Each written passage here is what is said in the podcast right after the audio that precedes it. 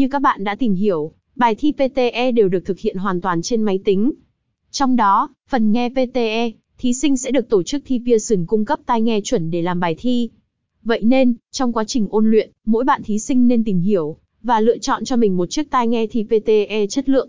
Vậy, làm thế nào để các bạn biết được tai nghe làm đề thi PTE tốt nhất? Cùng tìm hiểu thông tin bài viết dưới đây để hiểu rõ hơn nhé. 1. Contents 2. Phần 1. Đi tìm câu trả lời cho cách thức vận hành của hệ thống chấm điểm PTE Academic. 2.1a. Giai đoạn phát triển, Development.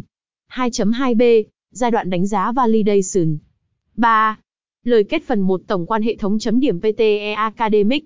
3.1 chia sẻ 7 bước học tủ Summarize Spoken Text đơn giản nhất. 3.2 chia sẻ cách đổi lịch thí PTE trực tuyến nhanh chóng nhất,